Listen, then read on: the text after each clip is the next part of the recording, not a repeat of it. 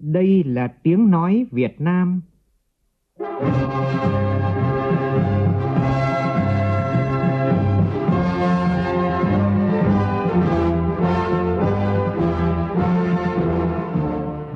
Việt Nam. Là tiếng nói Việt Nam phát thanh từ Hà Nội, thủ đô nước Cộng hòa xã hội chủ nghĩa Việt Nam.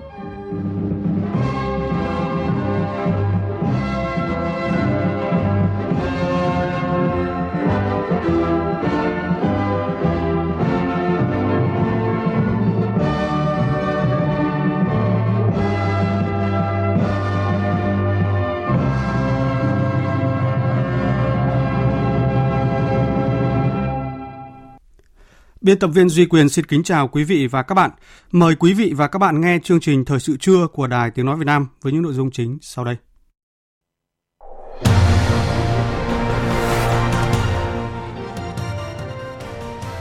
Thủ tướng Nguyễn Xuân Phúc và phu nhân cùng đoàn cấp cao Việt Nam rời Hà Nội lên đường tham dự hội nghị cấp cao kỷ niệm ba mươi năm quan hệ đối ngoại a sê an-Hàn Quốc và thăm chính thức Hàn Quốc từ ngày hôm nay đến ngày hai mươi tám tháng mười một. Bộ Giao thông Vận tải báo cáo Chính phủ xin lùi tiến độ dự án thu phí tự động không dừng e tê xê do không kịp hoàn thành trước ngày ba mươi mốt tháng mười hai theo lộ trình Thủ tướng giao. Tai nạn nghiêm trọng giữa xe container và xe khách ở Quảng Ngãi khiến hai người tử vong, mười một người bị thương. Trong phần tin thế giới, Hàn Quốc và Nhật Bản nhất trí tổ chức đàm phán chính thức vào tháng tới nhằm giải quyết những bất đồng đã dẫn tới tình trạng căng thẳng thương mại song phương trong thời gian qua. Đây được coi là một bước đi mở ra hy vọng cải thiện mối quan hệ giữa hai nước. Thượng viện Bolivia thông qua dự luật mở đường cho việc tổ chức cuộc bầu cử mới, đồng thời tuyên bố đối thoại với biểu tình, với hy vọng chấm dứt tình trạng bạo động kéo dài nhiều tuần qua.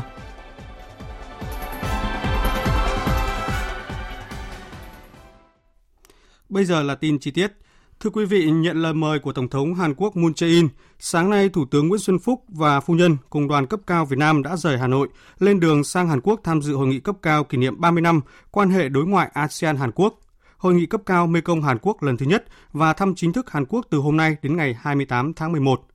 Tin của phóng viên Đài Tiếng Nói Việt Nam.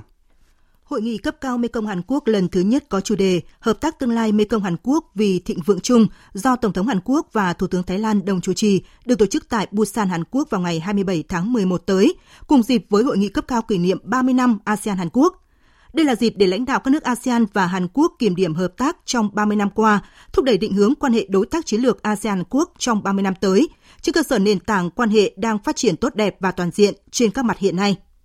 Việt Nam và Hàn Quốc thiết lập quan hệ ngoại giao vào ngày hai mươi hai tháng mười hai năm một nghìn chín trăm chín mươi hai. Trải qua gần hai mươi bảy năm, mối quan hệ Việt Nam-Hàn Quốc đang có những bước phát triển toàn diện trên tất cả các lĩnh vực, duy trì ở cả cấp cao và các bộ ngành địa phương, củng cố thêm sự tin cậy giữa lãnh đạo nhân dân hai nước. Quan hệ Việt Nam-Hàn Quốc phát triển tốt đẹp. Hàn Quốc coi Việt Nam là đối tác trọng tâm trong chính sách hướng Nam mới và tiếp tục là đối tác kinh tế quan trọng hàng đầu của Việt Nam, đứng đầu về đầu tư, thứ hai về du lịch, thứ ba về thương mại. Hiện đang có hơn một trăm sáu mươi nghìn người Hàn Quốc tại Việt Nam và hơn hai trăm nghìn người Việt Nam tại Hàn Quốc. Chuyến thăm chính thức Hàn Quốc của Thủ tướng Nguyễn Xuân Phúc lần này là chuyến thăm sau bảy năm của Thủ tướng Chính phủ Việt Nam, có ý nghĩa quan trọng đẩy mạnh quan hệ hợp tác với Hàn Quốc trong tình hình mới. Khẳng định chủ trương đường lối đối ngoại do Đại hội Đảng lần thứ mười hai đề ra, chủ động tham gia, phát huy vai trò tại các cơ chế đa phương, tạo cơ sở để tiếp tục đề cao vai trò, nâng cao chất lượng, hiệu quả của công tác đối ngoại đa phương, quảng bá hình ảnh Việt Nam phát triển năng động, là đối tác tin cậy, có trách nhiệm trong cộng đồng quốc tế. Liên quan đến hợp tác giữa Việt Nam và Hàn Quốc, Cục Quản lý Lao động Ngoài nước Bộ Lao động Thương binh và Xã hội vừa ký bản ghi nhớ hợp tác với các cơ quan xúc tiến thương mại và đầu tư Bộ Thương mại Công nghiệp và Năng lượng Hàn Quốc nhằm thúc đẩy việc phái cử và tiếp nhận lao động có tay nghề Việt Nam sang làm việc tại Hàn Quốc, còn gọi là visa e bảy. Tin của phóng viên Hà Nam. Nội dung của bản ghi nhớ xác định những lĩnh vực hai bên sẽ hợp tác nhằm thúc đẩy việc phái cử và tiếp nhận lao động Việt Nam có tay nghề sang làm việc tại Hàn Quốc. Trước mắt, tập trung vào việc tuyển chọn và phái cử thợ Hàn sang làm việc trong ngành công nghiệp đóng tàu, xác định cơ chế phái cử và tiếp nhận đối với loại hình lao động có tay nghề này, xác định trách nhiệm của cả hai bên trong việc hỗ trợ giám sát doanh nghiệp phái cử Việt Nam cũng như công ty sử dụng lao động Hàn Quốc trong quá trình tuyển chọn, phái cử và sử dụng lao động. Bản ghi nhớ cũng đề cập rõ về tiêu chuẩn điều kiện cũng như các quyền lợi hợp pháp của người lao động Việt Nam làm việc trong người Hàn tại các công ty đóng tàu của Hàn Quốc. Theo đó, nếu đủ điều kiện sang Hàn Quốc làm việc, người lao động sẽ ký hợp đồng lao động có thời hạn hai năm với người sử dụng lao động. Trong đó, xác định rõ trách nhiệm và nghĩa vụ của mỗi bên trong thời gian người lao động làm việc tại Hàn Quốc. Mức lương cơ bản người lao động đạt tiêu chuẩn nhận được là gần bốn mươi triệu đồng một tháng cho hai mươi sáu ngày làm việc bình thường, mỗi ngày làm việc tám tiếng. Nếu làm việc ngoài thời gian này, người lao động sẽ được hưởng tiền làm thêm và tổng số thời gian làm thêm trong tháng không được vượt quá ba mươi tiếng. Ngoài ra, người lao động cũng được hưởng các chế độ bảo hiểm theo quy định của pháp luật hiện hành tại Hàn Quốc. Bản ghi nhớ có thời hạn trong ba năm và sẽ được gia hạn cho ba năm tiếp theo khi hai bên vẫn mong muốn tiếp tục chương trình hợp tác.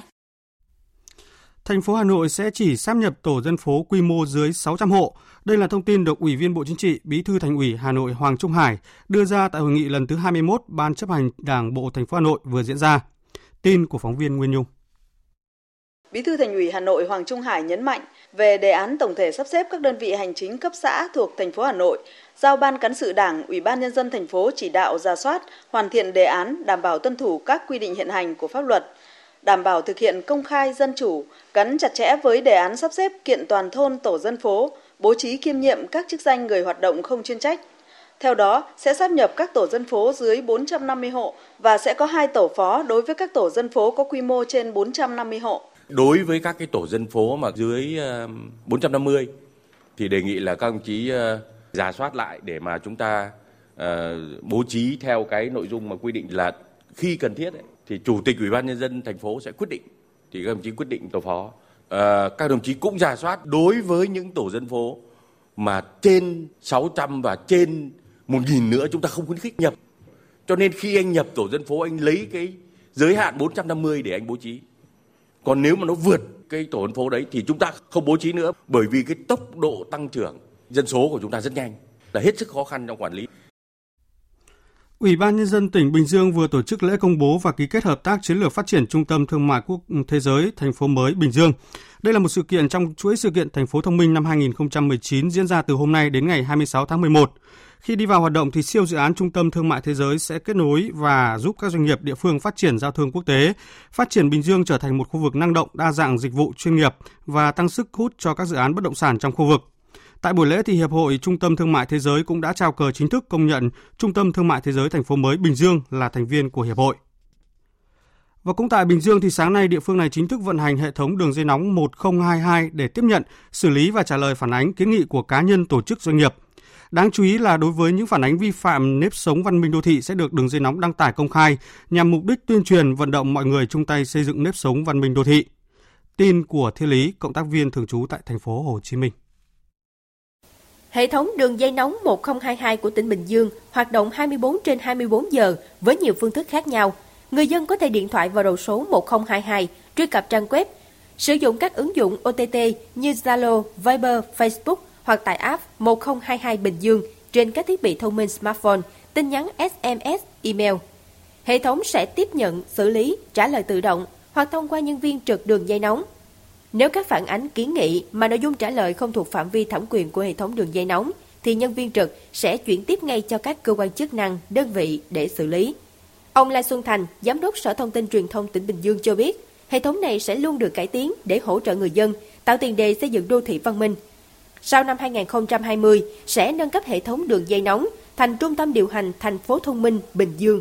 Tạo điều kiện tốt hơn cho người dân và doanh nghiệp trong cái việc giao lưu với cơ quan nhà nước cũng như là câu hỏi phản ánh những vấn đề mà người dân thấy rằng bức xúc trong quá trình cuộc sống. Thì sở đã cũng đã đề xuất một cái đề án à, theo cái hướng là cái đường dây nóng này sẽ tiếp nhận đa kênh, ta sử dụng tất cả các phương tiện mà hiện có để cho người dân chuyển cái thông tin đến cho cơ quan nhà nước, đặc biệt quan tâm vấn đề xử lý những kiến nghị của người dân liên quan đến cái môi trường đô thị, nếp sống văn minh, hỗ trợ trong cái việc xử lý cứu hộ cứu nạn.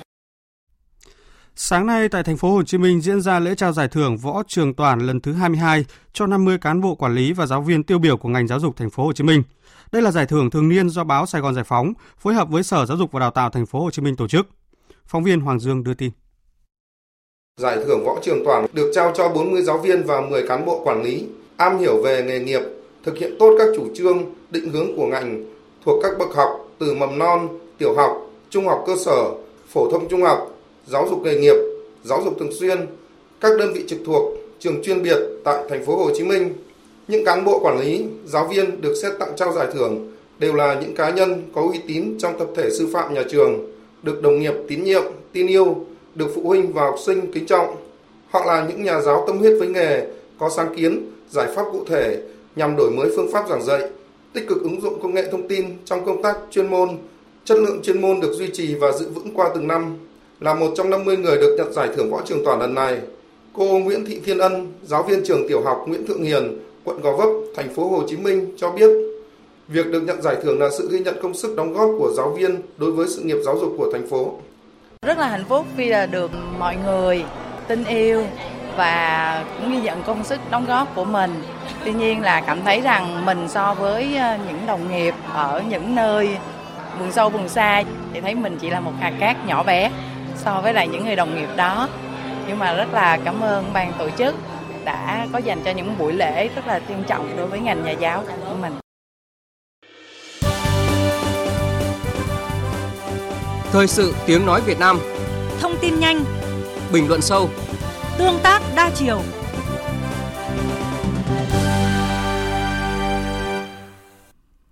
Quý vị và các bạn đang nghe chương trình Thời sự trưa của Đài Tiếng Nói Việt Nam. Thưa quý vị, một vụ tai nạn giao thông nghiêm trọng vừa xảy ra sáng nay trên tuyến đường tránh quốc lộ một A qua huyện Mộ Đức, tỉnh Quảng Ngãi, làm hai người chết và mười một người bị thương. Tin của phóng viên Vinh Thông tại miền Trung. Khoảng bảy giờ sáng nay, xe container chạy hướng Bắc Nam đến km một nghìn không trăm bảy mươi tám cộng chín trăm, tông trực diện xe khách mười sáu chỗ đang chạy chiều ngược lại. Vụ tai nạn làm hai người chết tại chỗ, gồm tài xế xe ô tô mười sáu chỗ và một hành khách, mười một người khác bị thương. Chiếc xe container mất lái lao xuống ruộng, xe khách bị hư hỏng nặng. Ngay khi xảy ra tai nạn, Ban An toàn giao thông huyện Mộ Đức và tỉnh Quảng Ngãi đã điều động xe cứu thương và các lực lượng kịp thời có mặt tại hiện trường, đưa các nạn nhân bị thương đi cấp cứu tại Bệnh viện Đa khoa tỉnh Quảng Ngãi. Lực lượng cảnh sát giao thông tổ chức phân luồng giao thông. Trong số mười một nạn nhân có tám trường hợp bị thương khá nặng, các trường hợp còn lại bị đa chấn thương như gãy tay, chân. Ông Phạm Ngọc Lân, Phó Chủ tịch Ủy ban nhân dân huyện Mộ Đức, tỉnh Quảng Ngãi cho biết, xe ô tô mười sáu chỗ bị tai nạn, ngoài tài xế, chở tổng cộng mười hai hành khách là các sư thầy và các Phật tử từ Bình Định ra Quảng Ngãi. Nguyên nhân ban đầu thì chưa rõ, là hai xe đối đầu, Ban An toàn giao thông của huyện và của tỉnh cũng có mặt ngay hiện trường và xử lý, và bữa nay bây giờ đang đưa tới bệnh viện Đa khoa, đang ở phòng cấp cứu đây để kịp thời cứu chữa cho những bệnh nhân. Công an tỉnh Đắk Nông vừa xác nhận đang tiến hành khám nghiệm hiện trường, điều tra làm rõ nguyên nhân vụ nổ mìn gần mỏ đá xảy ra vào chiều qua, làm một người chết, một người bị thương nặng. Tin cho biết. Theo thông tin ban đầu, vào khoảng mười sáu giờ ba mươi phút chiều qua, tại mỏ đá Thạch Lợi, thôn ba, xã Đức Mạnh, huyện Đắk Min, tỉnh Đắk Nông, đã xảy ra một vụ nổ mìn làm anh Quách Văn Lương, ba mươi chín tuổi, trú tỉnh Đắk Lắk tử vong. Nạn nhân bị thương nặng là ông Lê Văn Tuân, năm mươi hai tuổi, chưa rõ nơi cư trú. Hiện trường vụ tai nạn xảy ra tại lán trại khai thác đá thuộc mỏ đá Thạch Lợi. Chủ mỏ đá là ông Thạch Kim Minh, năm mươi hai tuổi, trú tại thành phố Buôn Ma Thuột, tỉnh Đắk Lắk. Ông Minh thuê anh Lương và ông Tuân xuống nổ mìn phá đá. Lán trại xảy ra vụ tai nạn nằm kế bên đường thôn ba, xã Đức Mạnh, cách mỏ đá đang khai thác khoảng năm trăm mét. Vụ nổ mìn gây hậu quả khá lớn, làm sập ba gian phòng, thổi bay nóc nhà, sập tường. Sau khi tai nạn xảy ra, hai nạn nhân được đưa đi cấp cứu tại trung tâm y tế huyện Đắk Min, thị trấn Đắk Min. Đến khoảng mười bảy giờ ba mươi phút cùng ngày, anh Lương tử vong, ông Tuân được đưa lên Bệnh viện Đa khoa khu vực Tây Nguyên, tỉnh Đắk Lắk để tiếp tục điều trị. Được biết, mỏ đá Thạch Lợi đã bị ngành chức năng tỉnh Đắk Nông thu hồi giấy phép vào tháng tư năm hai nghìn không trăm mười chín do nợ tiền cấp quyền khai thác đá. Tuy nhiên, theo một số người dân trong khu vực, mọi hoạt động khai thác, chế biến đá tại đây vẫn diễn ra bình thường. Hiện tại, Công an tỉnh Đắk Nông đang trưng cầu lực lượng công binh tỉnh tiến hành rà phá mìn tại hiện trường vụ nổ. Thưa quý vị và các bạn, tìm giải pháp đảm bảo cung cầu nguồn thịt lợn, bình ổn thị trường, tránh xảy ra tình trạng khan hàng, ép giá, đẩy giá lên cao dịp cuối năm, đặc biệt dịp trước, trong và sau Tết Nguyên đán hai nghìn không trăm hai mươi là vấn đề đặc biệt quan tâm tại Hội nghị Giao thương kết nối cung cầu hàng hóa giữa thành phố Hà Nội và các tỉnh, thành phố năm hai nghìn không trăm mười chín vừa diễn ra tại Hà Nội. Ghi nhận của phóng viên Phạm Hạnh. Theo Sở Công Thương Hà Nội, dự kiến Tết Nguyên đán năm nay Hà Nội cần khoảng bốn mươi tư nghìn sáu trăm tấn thịt lợn, nhưng hiện nay tổng đàn lợn đã giảm khoảng hai mươi phần trăm do dịch tả lợn châu Phi. Trong trường hợp nguồn cung khan hiếm, Sở Công Thương Hà Nội và các doanh nghiệp sẽ nhập khẩu thịt lợn từ Pháp, Indonesia. Bên cạnh việc dự trữ nhằm đáp ứng được số lượng thịt lợn còn thiếu, thành phố Hà Nội còn tăng cường dự trữ các sản phẩm thay thế như là thịt trâu, thịt bò, thủy sản, trứng, gia cầm. Ông Nguyễn Doãn Toản, Phó Chủ tịch Ủy ban nhân dân thành phố Hà Nội cho biết, thịt lợn, thịt gà cơ bản đáp ứng đủ trong điều kiện bình thường nhưng vẫn phải khai thác thêm từ các tỉnh. Tuy nhiên, do ảnh hưởng của dịch tả lợn châu Phi đã gây thiệt hại cho các cơ sở chăn nuôi trên địa bàn thành phố. tổng đàn lợn bị thiệt hại khoảng ba mươi phần trăm nên dự báo nguồn cung thịt lợn thiếu hụt trong dịp Tết Nguyên đán. Rất cần khai thác thêm thịt lợn và các sản phẩm thay thế khác như thủy hải sản và thực phẩm chế biến từ các địa phương về Hà Nội.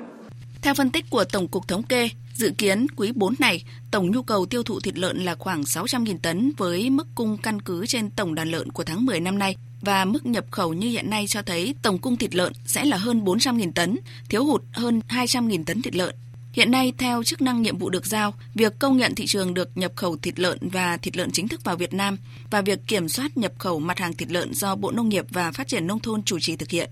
Theo Bộ Nông nghiệp và Phát triển Nông thôn, hiện có hai mươi bốn quốc gia được nhập thịt lợn chính ngạch vào Việt Nam. Vì vậy, Bộ Công Thương phối hợp chặt chẽ với Bộ Nông nghiệp và Phát triển Nông thôn tổ chức các hội thảo hướng dẫn và tạo điều kiện cho các doanh nghiệp chế biến, phân phối thực phẩm, đặc biệt là các doanh nghiệp đã đăng ký tham gia chương trình bình ổn thị trường tại các địa phương nhập khẩu lượng thịt lợn thiếu hụt để bình ổn thị trường vào dịp cuối năm và Tết Nguyên đán. Bên cạnh đó, Bộ Công Thương đề xuất các địa phương, bộ ban ngành liên quan cần tăng cường kiểm tra, kiểm soát thị trường, tránh tình trạng găm hàng, tăng giá vào dịp cuối năm. Thứ trưởng Bộ Công Thương Đỗ Thắng Hải nhận định, dịp Tết Nguyên đán hai không hai không sẽ thiếu bảy mươi nghìn cho đến chín mươi nghìn tấn thịt lợn hơi. Vì vậy, để đảm bảo nhu cầu tiêu dùng là nhiệm vụ hết sức quan trọng. Đề nghị các lãnh đạo, các địa phương, thành phố, các sở công thương cần kết hợp chặt chẽ với Sở Nông nghiệp và Phát triển Nông thôn để chúng ta xác định tình hình thực tiễn một cách hết sức cụ thể để xác định là hiện nay chúng ta thiếu như thế nào và đảm bảo cái nguồn cung và chúng ta có cái công tác bình ổn, đặc biệt là mặt hàng thịt lợn trong cái dịp trước Tết, trong và kể cả ngay sau Tết thì đây là nhiệm vụ hết sức quan trọng. Tại cuộc họp với Bộ ngành về cung ứng hàng hóa dịp Tết Nguyên đán vừa được tổ chức mới đây, trước thông tin nguồn cung thịt lợn giảm sút, có thể thiếu khoảng hai trăm tấn thịt lợn trong dịp cuối năm, Phó Thủ tướng Chính phủ Vương Đình Huệ đã chỉ đạo Bộ Công Thương và Bộ Nông nghiệp Phát triển Nông thôn rà soát, xem xét nhập khẩu thịt lợn để bổ sung, đảm bảo cho nhân dân có đủ thịt lợn ăn Tết. Tuy nhiên, việc nhập khẩu thịt lợn chỉ là giải pháp tạm thời để giải quyết nhu cầu trước mắt của thị trường nhằm bình ổn giá thịt lợn không nhập thường xuyên.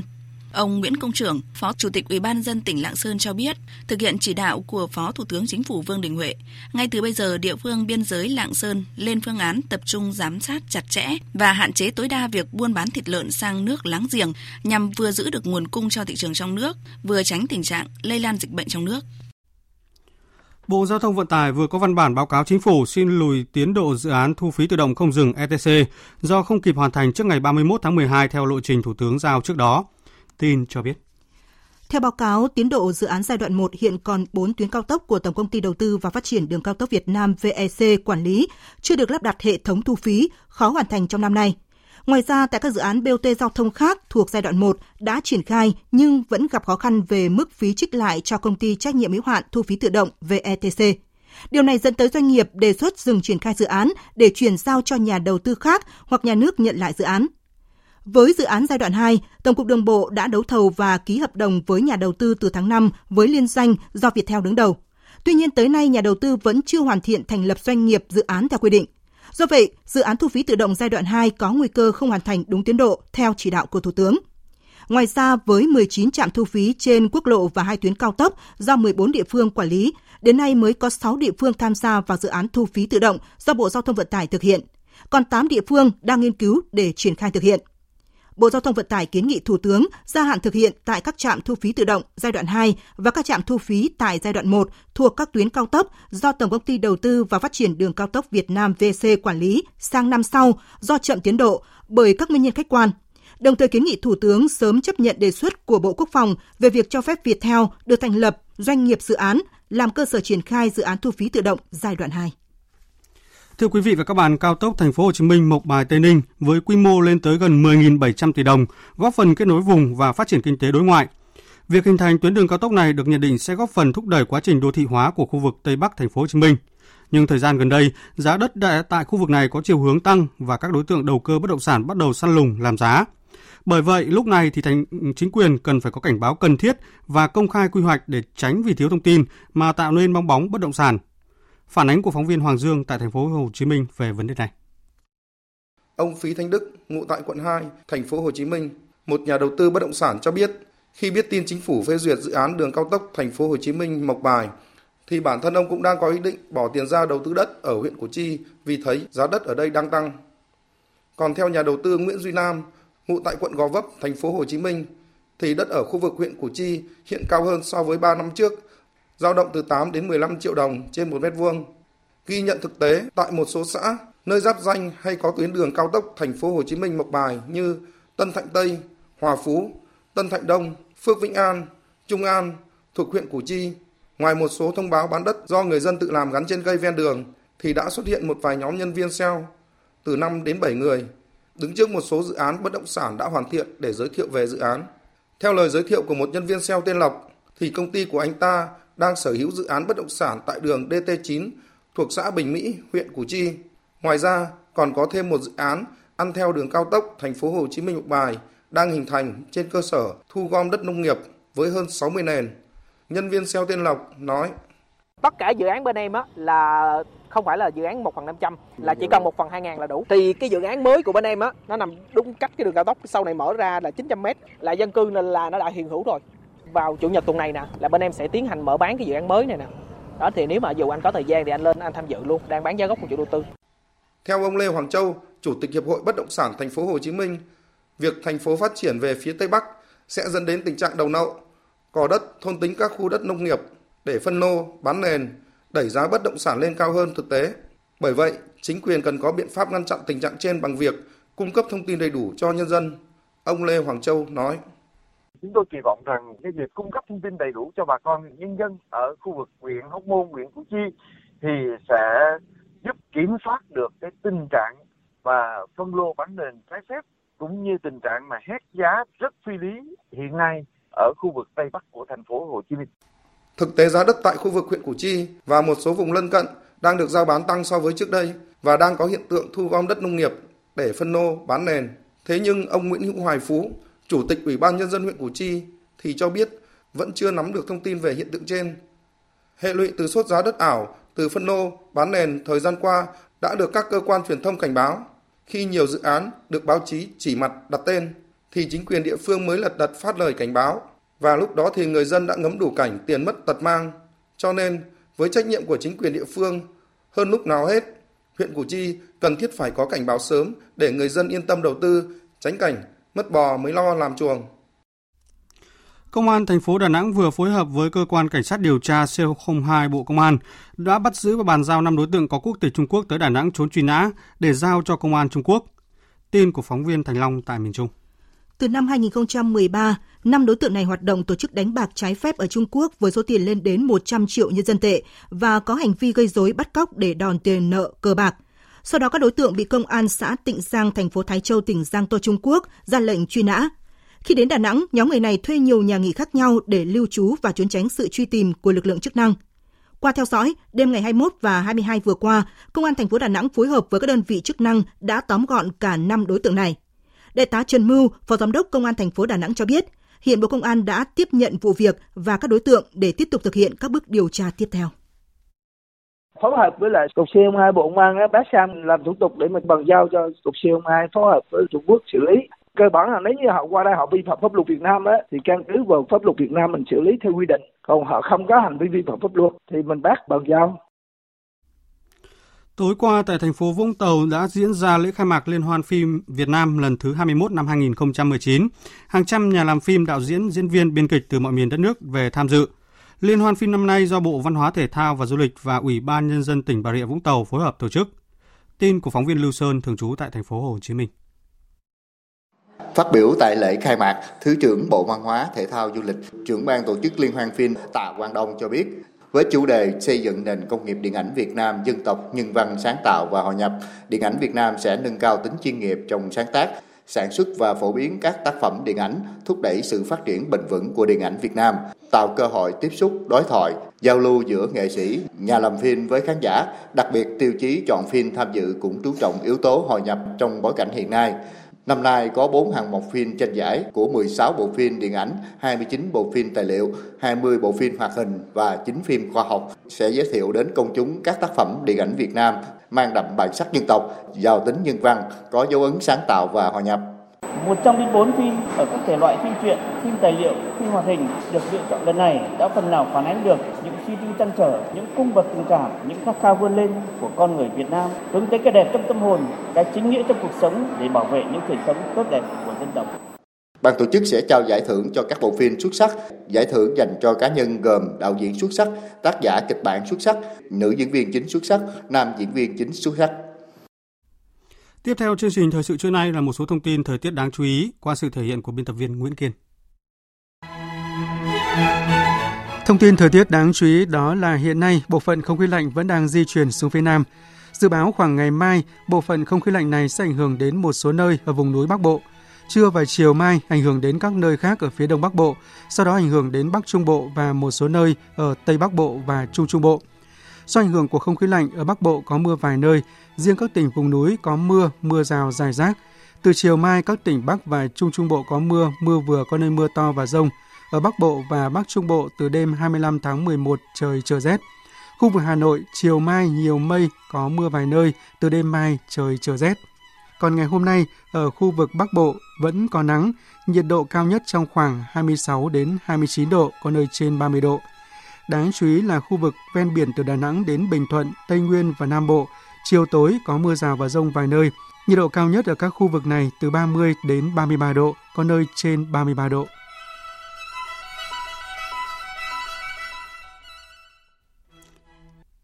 Chương trình thời sự trưa tiếp tục với phần tin thế giới. Người đứng đầu khu hành chính đặc biệt Hồng Kông Trung Quốc Lâm Trịnh Nguyệt Nga tối qua đã đăng trên mạng xã hội Facebook thông điệp kêu gọi các cử tri tích cực tham gia cuộc bầu cử Hội đồng quận diễn ra vào ngày hôm nay. Theo bà Lâm Trịnh Nguyệt Nga, Hội đồng quận là một đối tác quan trọng của chính quyền trong việc cải thiện các vấn đề của quận, cung cấp các cơ sở công cộng và giải quyết các vấn đề trong quận. Hôm nay, hơn bốn triệu cử tri Hồng Kông sẽ tới các điểm bỏ phiếu để bầu ra bốn trăm năm mươi hai thành viên cho mười tám hội đồng quận. Năm nay, số cử tri mới đăng ký đã đạt kỷ lục ba trăm chín mươi ba nghìn người, trong đó số cử tri mới đăng ký ở độ tuổi mười tám đến ba mươi lăm chiếm gần một nửa lượng cử tri. Trung Quốc hy vọng rằng chính phủ mới của Canada có thể thực hiện các biện pháp để đưa quan hệ Trung Quốc-Canada trở lại đúng hướng. Đây là tuyên bố của Bộ trưởng Ngoại giao Trung Quốc Vương Nghị đưa ra tại cuộc họp với Bộ trưởng Ngoại giao Canada Philip Champagne bên lề hội nghị Bộ trưởng Ngoại giao của nhóm G hai mươi tại Nagoya, Nhật Bản. Tin cho biết. Ông Vương Nghị cho rằng khó khăn hiện nay của quan hệ Trung Quốc-Canada là do một công dân Trung Quốc bị giam giữ với các cáo buộc vô căn cứ của phía Canada vào tháng mười hai năm ngoái. Trung Quốc hy vọng rằng chính phủ mới của Canada sẽ duy trì sự công bằng và các chuẩn mực cơ bản, đồng thời điều chỉnh các mối quan hệ quốc tế để có thể đưa quan hệ Trung Quốc-Canada trở lại đúng hướng. Về phần mình, ông Philip Champagne cho biết Canada đang cố gắng xem xét và xử lý các vấn đề liên quan từ góc độ dài hạn hơn và thực hiện các biện pháp để xây dựng lại niềm tin lẫn nhau nhằm đưa quan hệ hai nước trở lại đúng hướng càng sớm càng tốt. Hàn Quốc và Nhật Bản hôm qua nhất trí tổ chức đàm phán chính thức vào tháng tới. Quyết định quay trở lại bàn đàm phán được đưa ra không lâu sau khi Hàn Quốc tuyên bố không rút khỏi thỏa thuận an ninh thông tin quân sự văn bản tạo điều kiện cho hoạt động thu thập thông tin tình báo ba bên giữa Mỹ, Nhật và Hàn như từng đe dọa trước đó. Đây được cho là một bước đi mở, hy vọng cải thiện mối quan hệ giữa hai nước. Biên tập viên Anh Tuấn tổng hợp thông tin. Phát biểu với báo giới sau cuộc gặp Ngoại trưởng Nhật Bản Toshimitsu Motegi bên lề hội nghị Ngoại trưởng nhóm các nền kinh tế phát triển và mới nổi hàng đầu thế giới G hai mươi diễn ra tại thành phố Nagoya, Nhật Bản, Ngoại trưởng Hàn Quốc Kang Kyung-wha cho biết hai bên đã dành thời gian thảo luận, đồng thời thừa nhận quan điểm của hai bên về chuyện lao động thời chiến vẫn còn rất lớn.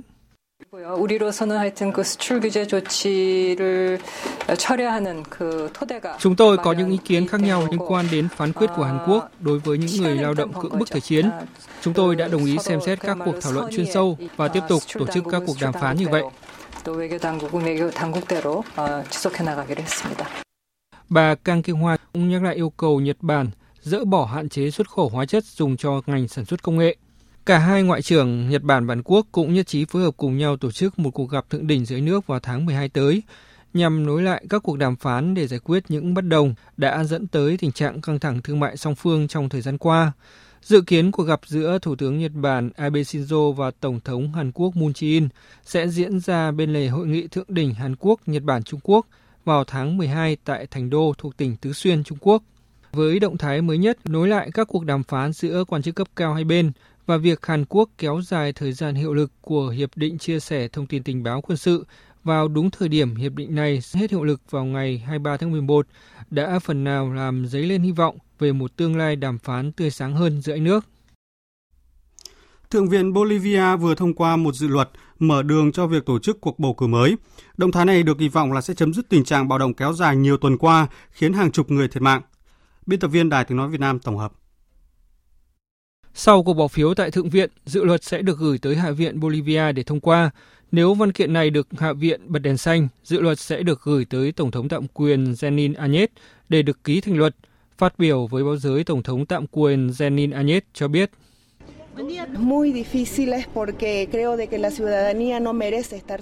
Chúng tôi đảm bảo rằng các cuộc bầu cử trong sạch sẽ được thực hiện theo khuôn khổ hiến pháp. Việc dự luật mở đường cho cuộc bầu cử được đưa ra trước lưỡng viện thể hiện ý chí của chúng tôi trong việc tổ chức một cuộc bầu cử sớm nhất. Ngoài ra, trong một động thái nhằm hạ nhiệt căng thẳng, chính phủ lâm thời của Bolivia tuyên bố kế hoạch tổ chức cuộc đối thoại với người biểu tình với hy vọng đạt được một thỏa thuận nhằm bình ổn quốc gia đang rơi vào cuộc khủng hoảng này sau nhiều tuần hỗn loạn khiến hàng chục người thiệt mạng. Sự kiện này sẽ được tổ chức vào lúc hai mươi giờ ngày hai mươi ba tháng mười một giờ giê em tê, tức ba giờ sáng ngày hôm nay theo giờ Việt Nam, tại dinh Tổng thống ở thủ đô La Paz. Hiện chính phủ của Tổng thống tạm quyền Añez đã bắt đầu các cuộc đàm phán với Đảng Phong trào Tiến lên Chủ nghĩa Xã hội của cựu Tổng thống Evo Morales nhằm đem lại hòa bình cho đất nước. Ngoài ra, Đảng Phong trào Tiến lên Chủ nghĩa Xã hội đã triệu tập một phiên họp Quốc hội khẩn cấp để thảo luận về việc tổ chức cho cuộc tổng tuyển cử mới. Trong một cuộc họp báo chung, Chủ tịch Thượng viện Eva Koppa và Chủ tịch Hạ viện Sergio Choque đều thuộc Đảng Phong trào Tiến lên Chủ nghĩa Xã hội và đều mới được bầu tuần này sau khi hai người tiền nhiệm từ chức, thông báo về lệnh triệu tập phiên họp lưỡng viện, đồng thời kêu gọi tái thiết hòa bình tại Bolivia sau khi số người thiệt mạng trong các cuộc biểu tình từ cuối tháng mười vừa qua đã lên đến gần hai mươi người và khoảng năm trăm người khác bị thương. Hôm nay, hàng triệu cử tri Romania sẽ tham gia vòng hai cuộc bầu cử tổng thống để chọn ra người đứng đầu nhà nước trong vòng năm năm tới, giữa đương kim Tổng thống Klaus Iohannis và cựu Thủ tướng Viorica Dăncilă. Tin của phóng viên Hữu Bình, phụ trách khu vực Trung Âu. Đương kim Tổng thống Iohannis là một chính trị gia có khuynh hướng ủng hộ hội nhập châu Âu, tăng cường quan hệ với Tổ chức Hiệp ước Bắc Đại Tây Dương và Mỹ, cam kết chống tham nhũng và bảo vệ tính độc lập của ngành tư pháp. Ông Iohannis nhận được sự ủng hộ của nhiều tầng lớp người dân và được dự đoán sẽ giành chiến thắng trong nhiệm kỳ thứ hai liên tiếp. Cơ hội giành chiến thắng của ông càng được tăng thêm sau khi ứng cử viên Dan Barna của Liên minh giải cứu Romania về vị trí thứ ba tại vòng một đã vận động những người ủng hộ của mình bầu cho đương kim Tổng thống. Còn bà Dăncilă từng là nhân vật không có tiếng tăm trên chính trường trong nước cho tới khi bà được Đảng Dân Chủ Xã hội lựa chọn làm thủ tướng cách đây hai năm, nhưng chính phủ của bà đã sụp đổ trong cuộc bỏ phiếu bất tín nhiệm do phe đối lập khởi xướng tại Quốc hội hồi tháng trước. Nếu giành thắng lợi, bà cam kết sẽ giúp người dân Romania có mức sống khá, đảm bảo không cắt giảm lương và lương hưu dành cho nhân viên nhà nước. Vòng hai của bầu cử là vòng bầu cử được nhiều người mong đợi bởi cả hai ứng cử viên đều có nhiều quan điểm khác nhau và thường chỉ trích nhau trên chính trường. Khác với đương kim Tổng thống Iohannis, người từ chối tham gia tranh luận với đối thủ hay từ chối gặp gỡ báo chí trước thềm bầu cử, thì bà Dăncilă mạnh dạn tiếp xúc báo giới, đưa ra nhiều cam kết nếu trúng cử. Các địa điểm bỏ phiếu sẽ đồng loạt mở cửa lúc bảy giờ sáng và đóng cửa lúc chín giờ tối giờ địa phương, tức bảy giờ tối giờ giê em tê. Kết quả chính thức của cuộc bỏ phiếu sẽ được công bố vào ngày thứ Hai, hai mươi lăm tháng mười một. Theo thông báo của Tổng thống Colombia Ivan Duque, hôm nay sẽ diễn ra cuộc đối thoại quốc gia nhằm chấm dứt các cuộc biểu tình chống chính phủ trên khắp cả nước. Sau cuộc tổng đình công phản đối chính phủ, các nhóm quá khích đã phong tỏa toàn bộ các bến xe công cộng chính ở phía nam thủ đô Bogota và sau đó tiến hành các hành động bạo lực, đập phá nhiều cơ sở công cộng, buộc chính quyền phải đưa ra các biện pháp mạnh để trấn áp. Cuộc đình công do các tổ chức công đoàn chính và phe đối lập ở Colombia phát động để phản đối các kế hoạch cải cách lao động, hưu trí và giáo dục của chính phủ. Chủ tịch Đảng Liên minh Xanh Trắng ông Benigan vừa đề xuất thành lập một chính phủ thống nhất với Đảng Likud của Tổng thống Benjamin Netanyahu theo chế độ nắm quyền luân phiên. Tin cho hay. Theo ông Benigan, ông sẽ đứng đầu chính phủ trong hai năm, sau đó Thủ tướng Netanyahu sẽ nắm quyền trong hai năm tiếp theo nếu không bị cáo buộc với tội danh tham nhũng. Lãnh đạo Đảng Xanh Trắng cho rằng đây là cách duy nhất để tránh các cuộc bầu cử không cần thiết và không ai mong muốn tại Israel. Đây là đề xuất cụ thể đầu tiên của ông Benny Gantz đưa ra nhằm phá vỡ thế bế tắc chính trị tại quốc gia này kể từ sau khi Tổng trưởng lý tuyên bố Thủ tướng Netanyahu sẽ bị truy tố trong ba vụ án riêng rẽ. Hải quân Libya hôm nay thông báo đã cứu được tổng cộng ba trăm tám mươi ba người di cư bất hợp pháp ngoài khơi biển bờ biển phía Tây của nước này trong năm chiến dịch khác nhau. Trong số các trường hợp được cứu hộ thì có một phụ nữ đã được sinh con ngay trên thuyền. Tin chi tiết cho biết. Những người di cư bất hợp pháp vào Libya chủ yếu đến từ các quốc gia ở phía nam sa mạc Sahara của châu Phi. Libya được lựa chọn là điểm quá cảnh để tìm đường vượt Địa Trung Hải sang châu Âu với hy vọng sẽ có cuộc sống tốt đẹp hơn. có khoảng tám nghìn sáu trăm người di cư bất hợp pháp đã phải quay trở lại các trung tâm giam giữ quá tải tại Libya với các điều kiện mà Liên Hợp Quốc đánh giá là không thể chấp nhận được. Bất chấp những nguy hiểm trên con đường vượt biển đến châu Âu, nhiều người di cư cho biết thà chết trên biển còn hơn quay trở lại Libya, quốc gia đang bị nhấn chìm bởi bất ổn, an ninh và xung đột. Một người di cư cho biết. Tôi muốn đến châu Âu, đó là điều không dễ dàng. Nếu tôi phải chết trên biển thì tôi còn muốn hơn là quay trở lại Libya. Tôi thực sự không muốn quay trở lại Libya.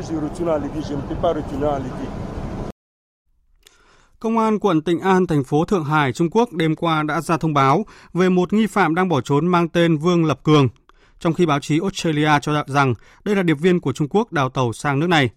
Phóng viên Đài Tiếng Nói Việt Nam thường trú tại Trung Quốc đưa tin. Theo thông báo của Công an Thượng Hải, đặc vụ Trung Quốc Vương Lập Cường mà báo chí nước ngoài đưa tin, năm nay hai mươi sáu tuổi, là người Nam Bình, tỉnh Phúc Kiến, không nghề nghiệp và là một nghi phạm đang bỏ trốn. Người này đã bị kết án tù một năm ba tháng hồi tháng mười năm hai nghìn không trăm mười sáu vì tội danh lừa đảo, hoãn thi hành án một năm sáu tháng. Đầu năm nay, do liên quan đến một vụ lừa đảo khác về nhập khẩu ô tô trị giá hơn bốn phẩy sáu triệu nhân dân tệ, tức gần sáu trăm sáu mươi nghìn đô la Mỹ, bị cảnh sát quận Tịnh An, thành phố Thượng Hải lập án điều tra. Thông báo cũng xác nhận hộ chiếu Trung Quốc và chứng minh thư cư dân vĩnh viễn tại Hồng Kông của Vương Lập Cường là giấy tờ giả. Trước đó, theo báo chí Australia, công dân Trung Quốc Vương Lập Cường có tới ba loại giấy tờ, gồm hộ chiếu Trung Quốc, chứng minh thư cư dân vĩnh viễn tại Hồng Kông và hộ chiếu Hàn Quốc. Người này khai nhận từng tham gia các hoạt động ngầm tại Hồng Kông, Đài Loan của Trung Quốc và Australia, đồng thời xin tị nạn ở Australia. Mỹ vừa hối thúc Canada không sử dụng công nghệ năm G của Huawei Trung Quốc và cho rằng điều này có thể ảnh hưởng đến việc chia sẻ thông tin tình báo với Mỹ. Thủ tướng Canada Justin Trudeau trước đó đã hoãn quyết định về việc liệu có sử dụng công nghệ năm G của tập đoàn Huawei cho đến khi sau cuộc bầu cử liên bang vào tháng mười.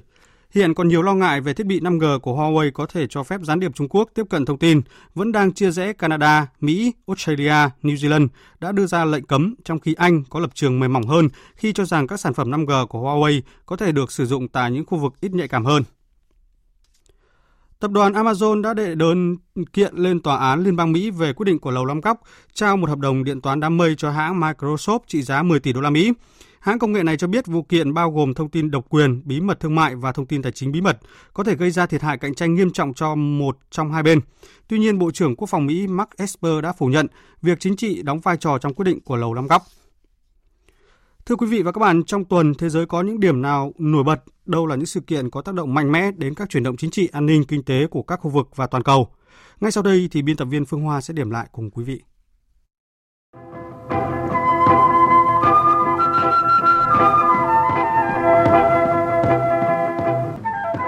Thưa quý vị, thưa các bạn, trong tuần, Ngoại trưởng các nước thành viên khối NATO đã nhóm họp tại Bruxelles, Bỉ với hàng loạt vấn đề đang được các nước đặc biệt quan tâm.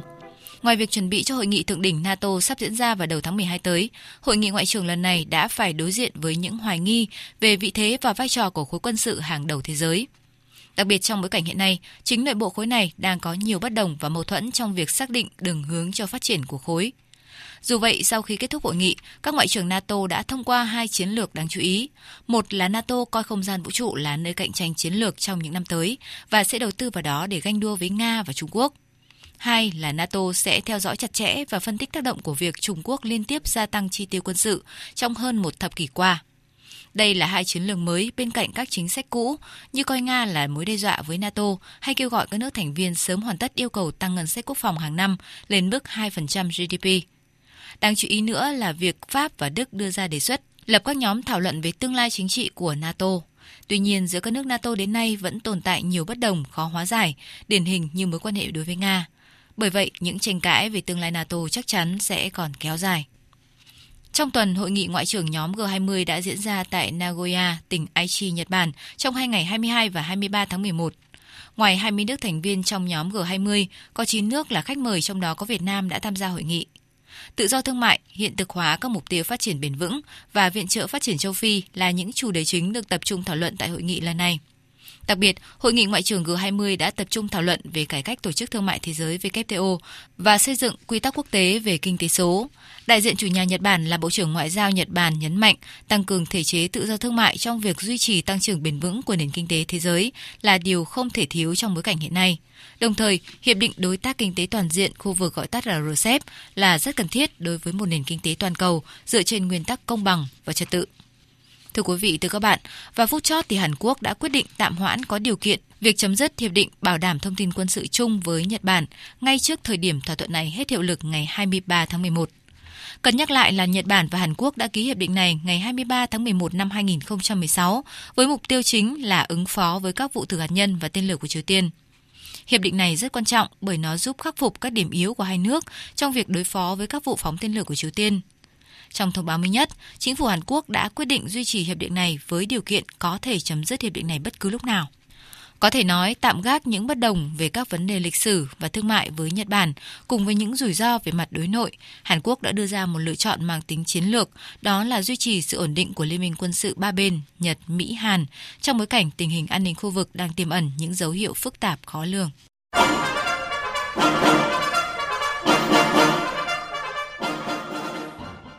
Đến với chính trường Mỹ vẫn đang nóng lên với cuộc điều tra luận tội Tổng thống. Sau năm ngày điều trần công khai, Chủ tịch Ủy ban Tình báo Hạ viện Mỹ Adam Schiff cuối tuần kết luận Tổng thống Donald Trump đã làm tệ hơn nhiều so với cựu Tổng thống Richard Nixon, vị Tổng thống từng phải từ chức sau vụ bê bối Watergate.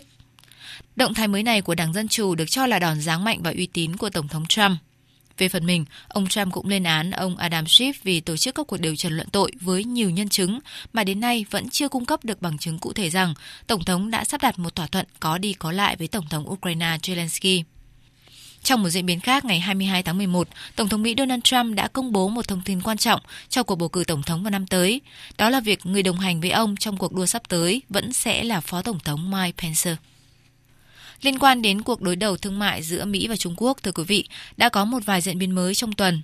Ngày hai mươi hai tháng mười một, Tổng thống Mỹ Donald Trump tuyên bố là Mỹ và Trung Quốc có thể đang trên đà tiến tới một thỏa thuận thương mại từng phần, nhưng Mỹ không vội ký một thỏa thuận. Tuyên bố này cho thấy mặc dù các quan chức thương mại hàng đầu hai bên đang tích cực đàm phán, nhưng thỏa thuận thương mại giai đoạn một mà hai nước đang hướng tới có thể gặp trắc trở bất cứ lúc nào. Đáp lại, Chủ tịch Trung Quốc Tập Cận Bình ngày hai mươi hai tháng mười một cho biết nước này muốn đạt được một thỏa thuận thương mại ban đầu với Mỹ và đã rất nỗ lực để tránh xảy ra cuộc chiến thương mại. Trong lúc triển vọng thỏa thuận thương mại giữa hai bên chưa có khởi sắc, các nhà kinh tế tiếp tục cảnh báo tranh chấp thương mại kéo dài giữa hai cường quốc hàng đầu thế giới này đang làm rối loạn các chuỗi nguồn cung, khiến giới đầu tư lo ngại và giảm lòng tin của các doanh nghiệp, do vậy làm gia tăng rủi ro đối với nền kinh tế toàn cầu. Thưa quý vị, thưa các bạn, chính trường Israel vốn đang trong tình thế bế tắc lại tiếp tục chìm sâu vào rối ren với kịch bản xấu nhất, đó là một cuộc bầu cử lần thứ ba trong vòng chưa đầy một năm đang ngày càng hiện hữu. Theo đó, cả Thủ tướng Netanyahu và Chủ tịch Đảng Liên minh Xanh Trắng ông Benny Gantz đều không thể thành lập được chính phủ. Hai cuộc bầu cử vừa qua đã gần như gây tê liệt cho chính phủ, dẫn tới những tác động tiêu cực về xã hội, kinh tế và chính trị. Giới phân tích nhận định tác động này sẽ còn tồi tệ hơn nếu Israel phải tiến hành bầu cử lần ba trong những tháng tới. Thưa quý vị, thưa các bạn, trong tuần, Hội nghị Thượng đỉnh về khí đốt và năng lượng quốc tế lần thứ hai mươi ba đã diễn ra tại thủ đô Paris của Pháp, quy tụ hàng chục tập đoàn, công ty, tổ chức có tầm ảnh hưởng lớn trên thị trường năng lượng toàn cầu. Có thể nói đây là cơ hội để các nhà hoạch định chính sách và lãnh đạo ngành trao đổi quan điểm về cách thức và phương tiện để giải quyết một loạt các vấn đề liên quan đến khí đốt và năng lượng như phát triển thị trường, khung pháp lý, thách thức môi trường, tác động yếu tố ngoại sinh, vân vân. Mục tiêu nhằm thực hiện các chính sách năng lượng bền vững và định hướng trung hòa nhu cầu khí đốt tự nhiên trong một thế giới ngày càng hạn chế năng lượng phát thải khí carbon. Quý vị và các bạn vừa nghe biên tập viên Đài Tiếng Nói Việt Nam điểm lại những sự kiện vấn đề nổi bật quốc tế diễn ra trong tuần. Tiếp theo chương trình như thường lệ là trang tin đầu tư tài chính và bản tin thể thao. Trang tin đầu tư tài chính. Thưa quý vị và các bạn, Ngân hàng Nhà nước vừa ban hành thông tư số hai mươi hai năm hai nghìn không trăm mười chín quy định các giới hạn tỷ lệ bảo đảm an toàn trong hoạt động của ngân hàng, chi nhánh ngân hàng nước ngoài có hiệu lực từ ngày mùng một tháng một năm hai nghìn không trăm hai mươi. Theo định hướng từ đầu năm nay, Ngân hàng Nhà nước đã thực hiện việc siết tỷ lệ vốn ngắn hạn cho vay chung dài hạn của các ngân hàng theo lộ trình kéo dài đến năm hai nghìn không trăm hai mươi hai. Cụ thể, nguồn vốn ngắn hạn được sử dụng để cho vay chung dài hạn từ ngày mùng một tháng một năm hai nghìn không trăm hai mươi theo tỷ lệ bốn mươi phần trăm, ba mươi bảy phần trăm, ba mươi bốn phần trăm và đến năm hai nghìn không trăm hai mươi hai sẽ giảm xuống chỉ còn là ba mươi phần trăm. Trên thị trường vàng, sau khi giảm nhẹ những ngày gần đây thì hiện giá vàng có nhích nhẹ, niêm yết quanh mức bốn mươi mốt triệu ba trăm hai mươi nghìn đồng một lượng mua vào và bốn mươi mốt triệu năm trăm bảy mươi nghìn đồng một lượng bán ra. Thương hiệu vàng dòng Thăng Long của Bảo Tín Minh Châu niêm yết từ bốn mươi mốt triệu hai trăm tám mươi nghìn đồng một lượng đến bốn mươi mốt triệu bảy trăm nghìn đồng một lượng. Lấn chiếm đất đai sẽ bị xử phạt tới một tỷ đồng. Đây là quy định từ Nghị định chín mươi mốt năm hai nghìn không trăm mười chín về xử phạt vi phạm hành chính trong lĩnh vực đất đai vừa được Chính phủ ban hành. Mức phạt tối đa không quá năm trăm triệu đồng đối với cá nhân, không quá một tỷ đồng đối với tổ chức. Thưa quý vị và các bạn, diễn biến đáng chú ý trên thị trường chứng khoán phiên cuối tuần đó là áp lực bán mạnh tại các nhóm blue chip, tiêu biểu là các mã vê hát em, vê rờ e, vê xê bê, khiến vê en Index có lúc mất gần mười bảy điểm trong phiên cuối tuần. Đóng cửa phiên giao dịch cuối tuần, chỉ số vê en Index xuống chín trăm bảy mươi bảy phẩy bảy mươi tám điểm,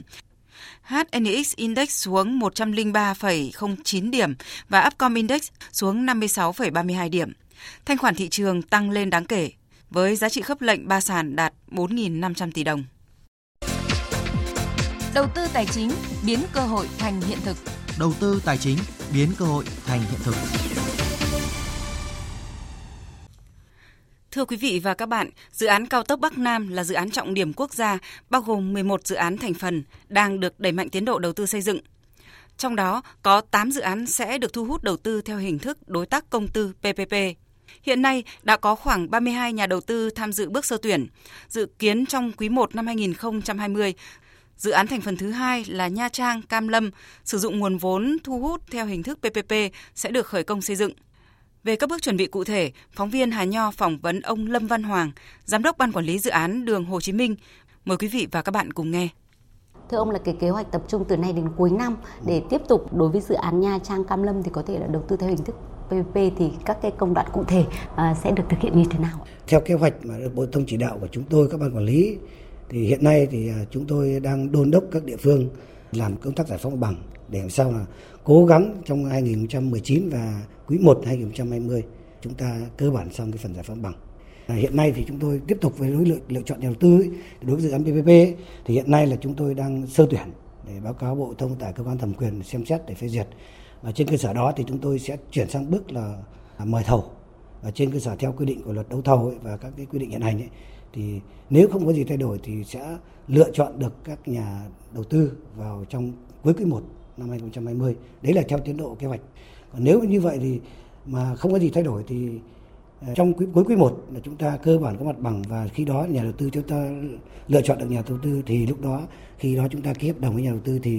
các nhà đầu tư cũng đã có đủ mặt bằng để lựa chọn các nhà thầu để thực hiện cái dự án này. Chuẩn bị cho những cái dự án lớn như vậy thì ban huy động nguồn lực như thế nào, cán bộ kỹ thuật khởi động trong một dự án quan trọng của quốc gia? Chúng tôi thì được Bộ Giao thông Vận tải tin tưởng trước đây giao cho là quản lý trực tiếp các dự án, à, dự án đường Hồ Chí Minh chạy dài từ Bắc Bó đến Cao Bằng đến Mũi Cà Mau, và đến nay đã cơ bản hoàn thành. Còn một số đoạn là chưa nối thông do khó khăn nguồn lực. À, từ kinh nghiệm mà triển khai dự án trước đấy thì chúng tôi đã được Bộ Giao thông tin tưởng tiếp tục giao cho dự án cao tốc Bắc Nam phía Đông này. Thì đối với đội ngũ kinh nghiệm là hai mươi năm phát triển và trưởng thành ấy, thì chúng tôi đã lựa chọn các cái các cán bộ có kinh nghiệm để cố gắng để tham gia và quản lý cái dự án này ngay từ đầu, từ các bước lập khảo sát thiết kế đến quá trình triển khai thực hiện và quá trình vận hành sau này. À, thưa ông, là quản lý dự án đường Hồ Chí Minh ấy, thì lần này được tham gia thực hiện cái cao tốc Bắc Nam thì ông thấy rằng là khi mà kết nối hạ tầng giao thông đi trước một bước như vậy thì nó sẽ có cái tác động như thế nào ạ? Phát triển kinh tế xã hội nói chung ạ, nhìn nhận từ góc độ ban quản lý dự án. À, tôi, tôi được biết thì chắc chắn là khi giao thông mà đã đi trước bước thì nó kéo theo tất cả các ngành kinh tế khác phát triển. À, cái dự án cao tốc Bắc Nam là sớm hoàn thành đưa vào khai thác thì chúng ta đã tạo ra một cái động lực rất là lớn cho tất cả các cái nền kinh tế khác phát triển đi theo, và đặc biệt đây là có các vùng miền Bắc Trung Nam, và thứ hai là tạo ra cái vấn đề chưa nói về vấn đề an ninh quốc phòng, và đặc biệt là một số các cái địa phương mà còn rất nhiều khó khăn như ở khu vực miền Trung nó sẽ tạo ra cái phát triển kinh tế và nhiều lĩnh vực khác nhau cho đời sống bà con nhân dân sẽ phát triển lên. Vâng ạ, xin trân trọng cảm ơn ông ạ. Nhật ký SEA Games ba mươi. Nhật ký SEA Games ba mươi.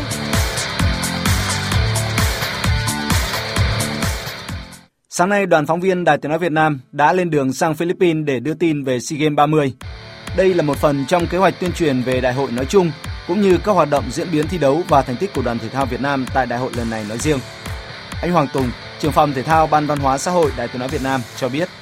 Để thực hiện cái công tác tuyên truyền cho SEA Games ba mươi sắp diễn ra tại Philippines, phòng thể thao của Ban Văn hóa Xã hội Đài Tiếng nói Việt Nam đã chủ động xây dựng chuyên mục Nhật ký SEA Games phát mười phút một ngày trên sóng vê o vê một và vê o vê hai của Đài Tiếng nói Việt Nam. Cùng với đó thì ở nhà thì chúng tôi cũng đã thành lập một tổ tường thuật trực tiếp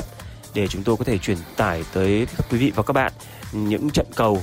của đội tuyển u hai hai của chúng ta, và những trận bóng đá này cũng sẽ được phát trực tiếp trên sóng hệ vê o vê một và vê o vê hai.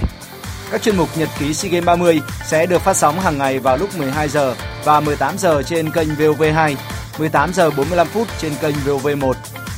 Trong khi đó, Trung tâm sản xuất các chương trình thể thao và giải trí của Đài Truyền hình Kỹ thuật số vê tê xê thuộc vê o vê cũng cử một ekip phóng viên truyền hình sang Philippines tác nghiệp. Đoàn Ngọc Chính, phóng viên sẽ tác nghiệp tại SEA Games lần này, chia sẻ. À, được lãnh đạo Đài Tiếng nói Việt Nam, à, Đài Truyền hình Kỹ thuật số vê tê xê cử đi tác nghiệp tại à, SEA Games ba mươi lần này. Tôi và anh em trong đoàn cảm thấy đây vừa là niềm vui, niềm tự hào, nhưng cũng nhận thấy đây là một trách nhiệm rất lớn. À, chúng tôi sẽ cố gắng hết sức mình để kịp thời cung cấp những thông tin, những hình ảnh, những hoạt động hay những phóng sự bên lề để quý giả có thể thưởng thức một mùa SEA Games đầy đủ nhất, tuyệt vời nhất, ấn tượng nhất của đoàn thể thao Việt Nam trên đất Philippines. Anh Phạm Tam Điệp, Phó Giám đốc Trung tâm Sản xuất các chương trình thể thao và giải trí của Đài Truyền hình Kỹ thuật số vê tê xê cho biết. Các thành tích thi đấu của đoàn thể thao Việt Nam sẽ được cập nhật trong các chương trình thể thao của Đài Truyền hình Kỹ thuật số vê tê xê. À, cụ thể là vào các khung giờ mười một giờ năm mươi trên kênh vê tê xê một sau chương trình thời sự và mười chín giờ ba mươi cũng trên kênh vê tê xê một. Đó sẽ là các chương trình cập nhật SEA Games. À, tại đó thì khán giả có thể theo dõi đầy đủ tất cả các kết quả thi đấu, thành tích thi đấu của đoàn thể thao Việt Nam tại SEA Games lần này. Ngoài ra, lễ khai mạc và lễ bế mạc của SEA Games lần này cũng sẽ được tường thuật trực tiếp trên kênh vê tê xê ba. Cụ thể là vào ngày ba mươi tháng mười một lúc mười tám giờ sẽ là lễ khai mạc, và vào ngày mười một tháng mười hai vào lúc mười chín giờ sẽ là lễ bế mạc. Các buổi tường thuật trực tiếp bóng đá, lễ khai mạc và bế mạc SEA Games ba mươi sẽ được phát sóng trên các kênh vê o vê một, vê o vê hai, vê tê xê một, vê tê xê ba và vê o vê tê vê Việt Nam Journey.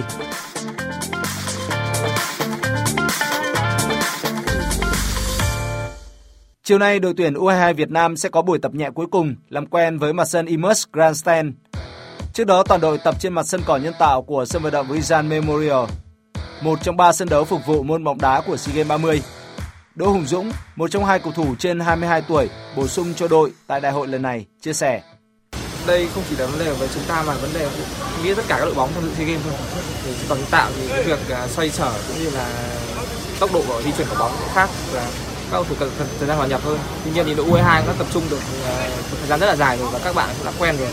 Vì có một số cầu thủ từ quốc gia mới xuống thì cũng phải mất một vài ngày để hòa nhập.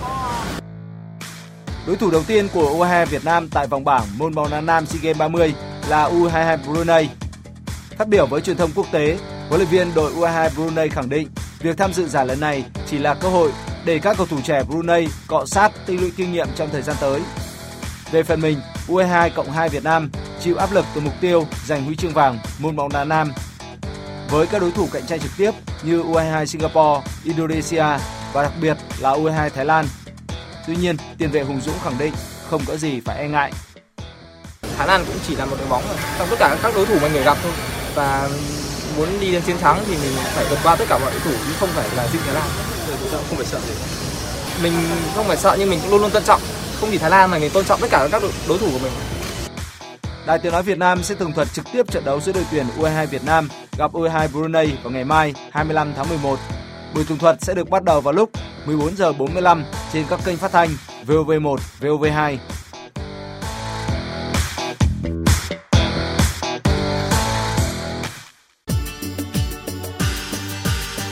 Dự báo thời tiết. Phía Tây Bắc Bộ có mây, chiều nắng, đêm có mưa vài nơi, gió nhẹ, đêm trời lạnh, nhiệt độ từ mười tám đến hai mươi chín độ, có nơi trên ba mươi độ. Phía Đông Bắc Bộ chiều có mây, trời nắng, đêm nhiều mây, có mưa vài nơi, riêng vùng núi phía Bắc có mưa, mưa rào rải rác, gió nhẹ, đêm trời lạnh, nhiệt độ từ mười tám đến hai mươi chín độ. Khu vực từ Thanh Hóa đến Thừa Thiên Huế có mây, chiều nắng, đêm không mưa, gió nhẹ, đêm trời lạnh, nhiệt độ từ mười chín đến ba mươi độ. Các tỉnh ven biển từ Đà Nẵng đến Bình Thuận nhiều mây, có mưa rào và dông vài nơi. Riêng phía Nam chiều có mưa rải rác và có nơi có dông, gió Đông Bắc cấp hai, cấp ba, nhiệt độ từ hai mươi hai đến ba mươi độ, phía Nam có nơi trên ba mươi độ. Tây Nguyên có mây, chiều nắng, chiều tối và đêm có mưa rào và dông vài nơi, gió Đông Bắc đến Đông cấp hai, cấp ba, nhiệt độ từ mười bảy đến hai mươi chín độ. Nam Bộ có mây, chiều nắng, chiều tối có mưa rào và dông rải rác, đêm có mưa rào và dông vài nơi, gió Đông Bắc cấp hai, cấp ba, nhiệt độ từ hai mươi ba đến ba mươi ba độ. Khu vực Hà Nội, chiều có mây, trời nắng, đêm nhiều mây, không mưa, gió nhẹ, đêm trời lạnh, nhiệt độ từ mười chín đến hai mươi chín độ. Tin dự báo thời tiết biển, Bắc Vịnh Bắc Bộ, Nam Vịnh Bắc Bộ và khu vực Vịnh Thái Lan có mưa vài nơi, tầm nhìn xa trên mười ki lô mét, gió Đông đến Đông Bắc cấp ba, cấp bốn. Vùng biển từ Quảng Trị đến Quảng Ngãi, vùng biển từ Bình Định đến Ninh Thuận, vùng biển từ Bình Thuận đến Cà Mau, vùng biển khu vực Nam Biển Đông và khu vực quần đảo Trường Sa thuộc tỉnh Khánh Hòa có mưa rào vài nơi, tầm nhìn xa trên mười ki lô mét, gió Đông Bắc cấp bốn, cấp năm. Khu vực Bắc Biển Đông, khu vực quần đảo Hoàng Sa thuộc thành phố Đà Nẵng có mưa vài nơi, tầm nhìn xa trên mười ki lô mét, gió Đông Bắc cấp bốn, cấp năm. Từ ngày mai mạnh dần lên cấp sáu, giật cấp bảy, cấp tám, biển động. Những thông tin về thời tiết vừa rồi đã kết thúc chương trình thời sự trưa nay của Đài Tiếng Nói Việt Nam. Chương trình hôm nay do biên tập viên Duy Quyền, Đức Hưng, Hằng Nga, Phương Anh tổ chức biên soạn và thực hiện, cùng sự tham gia của kỹ thuật viên Việt Thái, chịu trách nhiệm nội dung Nguyễn Thủy Vân. Quý vị và các bạn có thể nghe lại các chương trình thời sự của Đài Tiếng Nói Việt Nam qua website vê o vê một chấm vê en. Cảm ơn quý vị đã quan tâm lắng nghe. Kính chào và hẹn gặp lại.